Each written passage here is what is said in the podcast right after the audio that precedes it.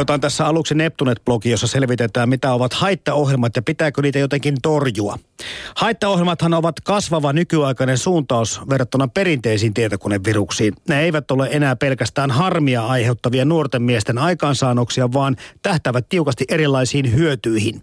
Ja niiden välitön ja välillinen tavoite on kukkaromme, tietomme ja yksityisyytemme. Jo pelkästään kaikki tieto meistä ja tekemisistämme on rahan arvoista.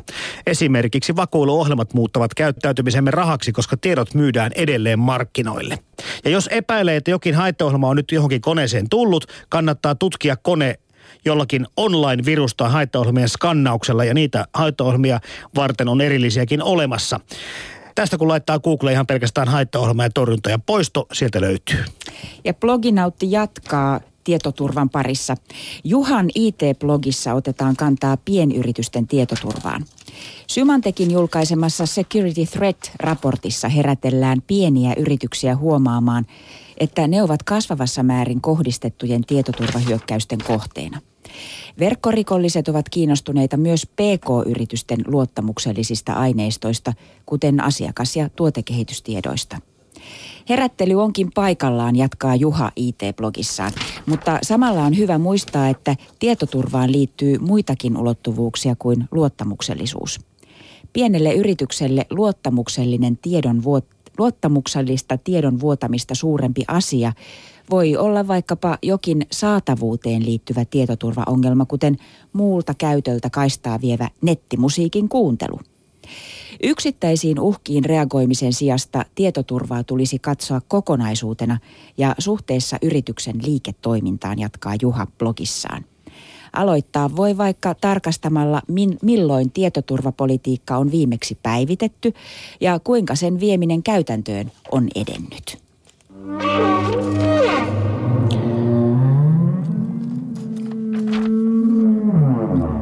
Ppeblogissa kirjoitetaan puhelimen ja Facebookin synkronoinnista. Itse olen ollut aika pidättyväinen kaikkien laite- ja sovellusstrategioitteni kanssa, vaikka käytettävyys paraneekin koko ajan.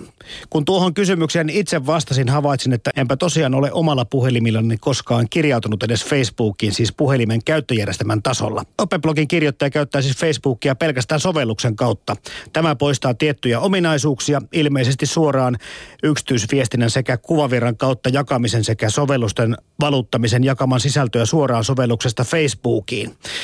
Suuren käyttäjämäärän vuoksi Facebook ja Twitter ovat haitantekijöiden puolelta kiinnostavia tai että kaikkein kiinnostavimpia palveluita. Viimeisen vuoden ajan Twitteriä on kiusannut muun muassa yksityisviestinä leviävä riesa, jossa houkutellaan klikkaamaan viestiä, joka on englanniksi tyyliin erilaisia variaatioita, eli joku on viestittänyt sinusta ikäviä. No, monissa turvallisuusohjeissa neuvotaankin, että älä koskaan anna vaikka puhelinnumeroisia mihinkään verkossa.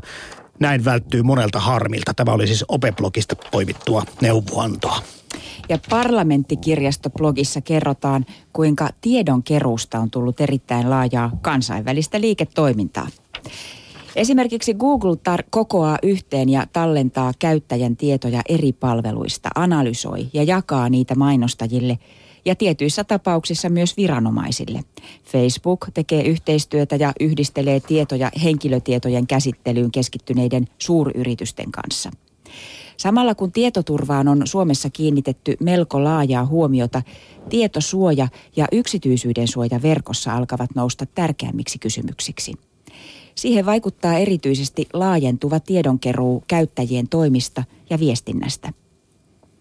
Kun kulutukseen, liikkumiseen, ihmissuhteisiin ja mielipiteisiin liittyviä tietoja kerätään, analysoidaan ja käytetään myöhemmin moniin erilaisiin tarkoituksiin, tulee väistämättä eteen kysymys siitä, kuinka on mahdollista suojata sellaista henkilökohtaista tietoa, jota ei ole tarkoitettu yleiseen jakeluun.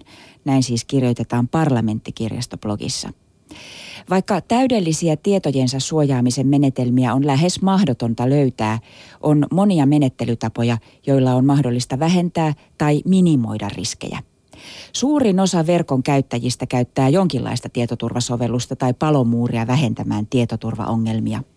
Tietosuojaa ja yksityisyyden suojaa parantavia teknologioita käytetään kuitenkin erittäin paljon vähemmän.